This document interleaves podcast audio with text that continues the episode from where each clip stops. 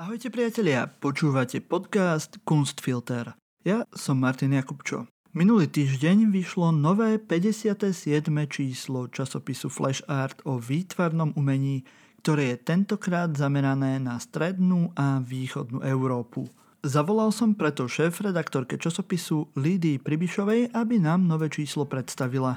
Prosím, ospravedlňte zniženú kvalitu zvuku. Z dôvodu koronavírusových opatrení sme rozhovor nahrávali cez internet.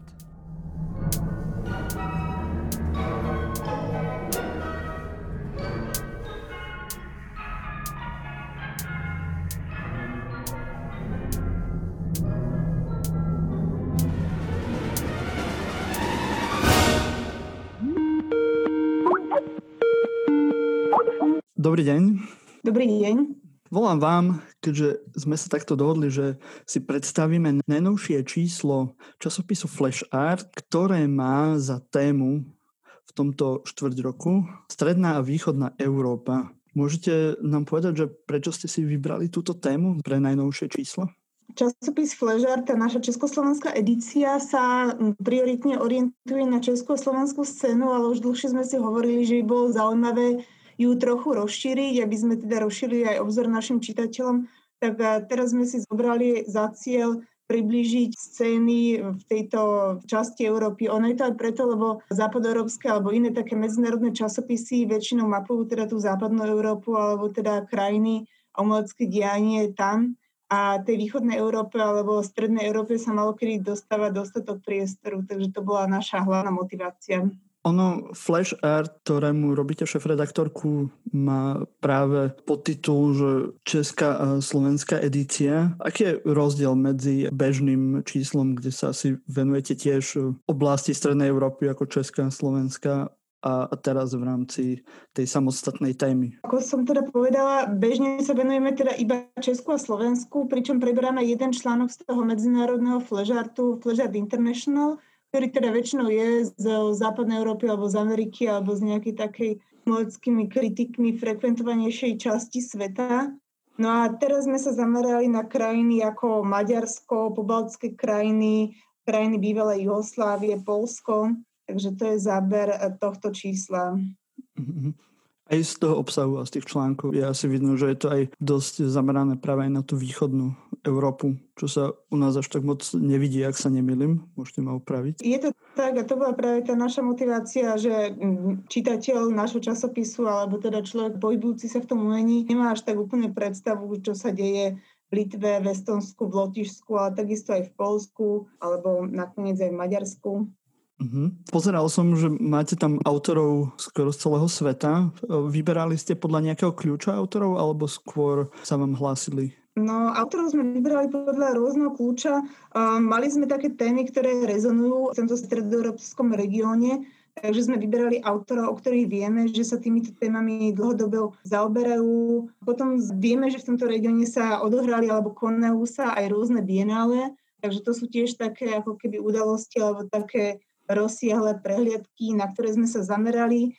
Jeden z tých rozhovorov napríklad je venovaný aj alianci, ktorú tieto bienále vytvorili. Je to The East European Bienal Alliance, kde je network Pražského bienále, bienále Varšava, Kievského bienále a bienále Budapešť. To pražské sa volá ve veci umení tak e, a oni vytvorili takú spoluprácu, taký network, e, ktorý približuje práve Zuzana Jakalová v tomto aktuálnom čísle Pležárku. No, výborne, tu už sme začali v podstate s článkami, ktoré obsahuje to najnovšie číslo. Časopis začína novinkami, kde sú krátke správy o, o napríklad o magazíne Mezosféra, o výstavnom projekte v Meat Factory, ktorý sa volá New Dictionary of Old Ideas, nové knižky, ktoré vyšli, prípadne o festivale Senzorium a festivale Dom, a ako ste spomínali, ten prvý článok je od Zuzany Jakalovej, kde sa rozpráva so zastupiteľmi aliancie východoeurópskych bienále. Mňa tam zaujalo, že tej aliancii nie je zatiaľ slovenské bienále. Uvidíme, možno no, sa on je to do budúcna príde. že, že na totiž jeden také bienále by sa mohlo pridať, nie je, takže mm-hmm. preto. Práve ja som rozmýšľal, že či máme také bienále, asi nemáme teda, ale uvidíme, možno práve vďaka tomuto rozhovoru sa niekto rozhodne vytvoriť nejaké bienále, ktoré by mohlo zastupovať Slovensko aj v tejto aliancii. Môžem vás poprosiť, časopis obsahuje asi 13 článkov pomerne hutných a pomerne teoretických, takže myslím, že je to aj veľmi zaujímavé čítanie, ktoré vám vydrží na, na dlhší čas, ale aby sme tu neprechádzali každý článok, môžete vytiahnuť zo pár zaujímavých článkov, ktoré by ste rada odporúčali poslucháčov Kunstfiltra a čitateľom Flash Artu? Tak rada by som dala do pozornosti príspevok Kristiana Gabora Toroka, ktorý je maďarský kurátor žijúci vo Veľkej Británii, ktorý sa práve rozprával s kurátormi o Biennale Budapešť to je taká platforma, e, ktorá vznikla vlastne samoorganizáciou z dola v týchto ťažkých podmienkach, ktoré e, v maďarskom umení aktuálne sú. A oni boli oslovení spolukuratorovať dokumentu, čo je najúžasnejší, alebo teda najvýraznejších podujatí súčasného umenia vôbec. Je to podobný kaliber teda pre tých, čo nevedia ako Benátke Bienale.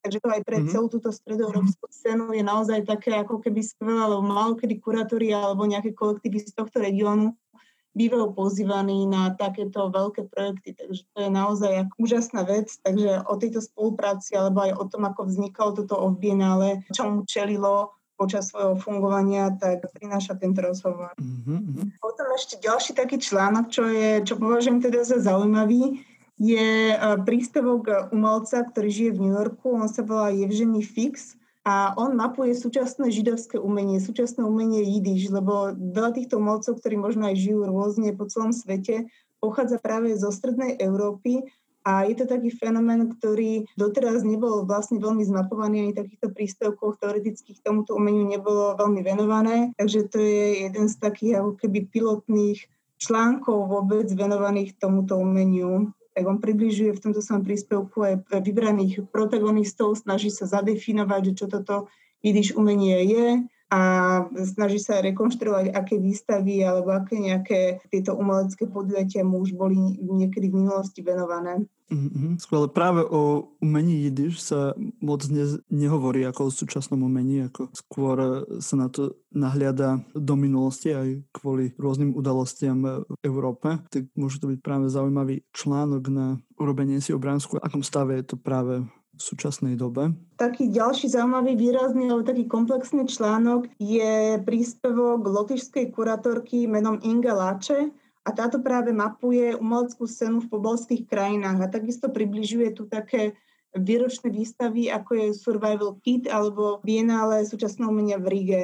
Takže kto sa chce viacej dozvedieť o tejto baltskej scéne alebo o jej najvýraznejších predstaviteľov, ktorí sú dnes aktívni, tak môže sa začítať do tohto článku. Som rozmýšľal, ako veľmi je prepojený svet e, umenia na Slovensku alebo povedzme na Slovensku a v Čechách a, a po baltských krajín, ktoré môžu mať pomerne podobné portfólio, na ktorom stavia, že či je to nejak ako viac prepojené, alebo skôr sa len hľadá cesta medzi, medzi týmito dvoma oblastiami. Áno, oni sú veľmi prepojené umení, ale takisto aj v rôznom inom, teda aj politickom kultúrnom živote. A práve tento článok je o tom, že v lete tam vznikla taká ako keby počas pandémie, alebo teda tej slabšej fázy, taká bublina a mohli títo obyvateľi týchto krajín medzi sebou cestovať. Takže mhm. naozaj bolo tam to veľmi živé, organizovali sa e, veľmi živo tieto rôzne výstavy bienale. Obyvateľi rôznych krajín pobalských medzi sebou názvom cestovali, vymeniali si rôzne skúsenosti, takže tam táto spolupráca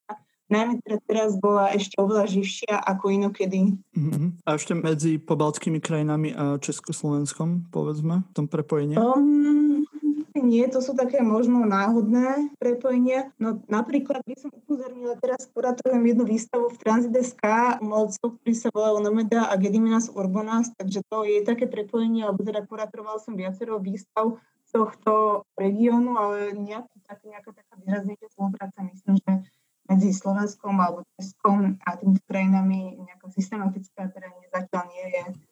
Ešte by som približila aj to, že niektoré články v tomto fležarte sú aj historické. Napríklad taký výrazný článok je profil Daniela Grúňa o významnom stredoeurópskom teoretikovi súčasného umenia Tomášovi Štrausovi, takže je to o mm-hmm. jeho pôsobení, o jeho odkaze, o jeho vplyve aj na súčasnú kritiku. Potom taký ďalší historický článok je príspevok Jeleny Vesič o samoorganizácii vo sfere súčasného umenia v 70. rokov bývalej Jugoslávii. Mm-hmm. Máme viaceré príspevky aj o Ukrajine napríklad, takže to je taká tiež scéna, ktorá nie je, myslím, že veľmi známa. Sme sa rozhodli na veci zamerať. Je tu príspevok Pavla Kajla o umeleckom školstve na Ukrajine. Potom tu máme taký zaujímavý príspevok o jednom rezidenčnom projekte, o projekte rezidencii pre umelcov napísal americký spisovateľ aj kurátor Alex Fisher, ktorý tam dlhodobo žije a pôsobí v Užhorode.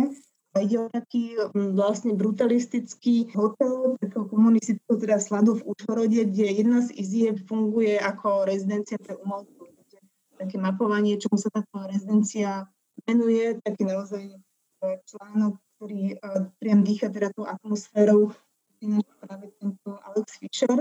Ďalší taký príspevok o Ukrajine je profil Volodymíra Kuznecova, ktorý je umelec tiež pochádzajúci z Ukrajiny, ktorý vystával práve na tom Pražskom bienále a projektu, ktorý tam realizoval, je venovaný rozhovor s Natáliou Drtinovou. Mňa ešte zaujal skoro ku koncu článok Narratív Európy v kontexte internetového umenia a aktivizmu práve v 90. rokoch medzi východom a západom od Kristiana Lukiča, kde mapuje práve začiatky využívania internetu na, na nejaké umelecké aktivity. Takže ak niekoho zaujíma aj táto sféra, tak je to veľmi zaujímavá téma, o ktorej som netušil, že už to má, malo začiatky takto skoro v 90. rokoch aj u nás. Teda. Áno, no u nás teda trochu neskôr musím povedať, mm. ale a teda v krajinách, dajme tomu tie bývalej Jugoslavy, odkiaľ tento autor pochádza, bolo to už 90. rokov a ten článok je veľmi zaujímavý tým, že presne v tomto období, v tých 0. rokoch alebo 90. rokoch, tak ten internet bol vlastne takým nástrojom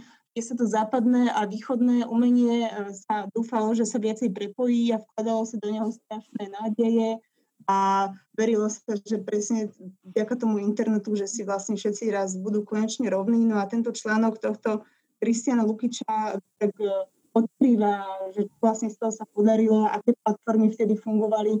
Fungovali stredorobskí a východoeurópsky umelci, vo svete, aké mali vlastne ťažkosti sa presvediť alebo nejak niečo realizovať. A, tak je to veľmi taká zaujímavá tiež historická sonda. Mm-hmm. Výborne, to je len zo pár článkov z celého časopisu, ktoré, ako vidíte, sú veľmi hutné svojou témou aj, aj obsahom. Takže myslím, že budete mať čo robiť pri čítaní tohto časopisu. Ešte spomeniem, že na konci môžete ešte nájsť recenzie výstav, ktoré prebehli alebo prebiehajú v Čechách a na Slovensku, tak môžete získať aj zaujímavé tipy na miesta alebo na výstavy, ktoré môžete navštíviť. Ja by som vás ešte poprosil nakoniec pre ľudí, ktorí ešte napríklad nepočuli o vašom časopise alebo by si ho radi kúpili alebo si ho zohnali, že kde môžu nájsť tento časopis. Náš časopis Fležar, Česká slovenská edícia, sa predáva v, v sieti Artforum napríklad, v rôznych galeriách súčasného umenia, v predaní ako Exlibris. A takisto sa dá predplatiť na internete cez Mediaprint Kappa, dá sa spraviť si aj predplatné. A Máme predané miesta na celom Slovensku a sú to väčšinou rôzne galerie, väčšinou sú tie mestské galerie, ale takisto aj menšie, neziskové, potom také malé rôzne knihkupectvá a okrem teda toho sa predáva samozrejme aj v Českej republike, takisto cez túto sieť. No a časopis Fležart sa dá nájsť, i keď je to dosť riedkavé, aj v stánkoch Mediaprintu Kappa, ktoré takisto sa nachádzajú na celom území Slovenska. Ďakujem. Ak navštívite určite aj stránku www.flashart.cz, tak nájdete aj bližšie informácie, ako sa dostať k tomuto zaujímavému časopisu. Ďakujem za rozhovor, za predstavenie najnovšieho čísla časopisu Flash Art. Ďakujem veľmi pekne. Počúvali ste podcast Kunstfilter, v ktorom sme vám predstavili nové číslo časopisu Flash Art. Budeme radi, ak si nás dáte do odberu v ktorejkoľvek vašej obľúbenej podcastovej aplikácii, prípadne ak budete sledovať náš Instagram.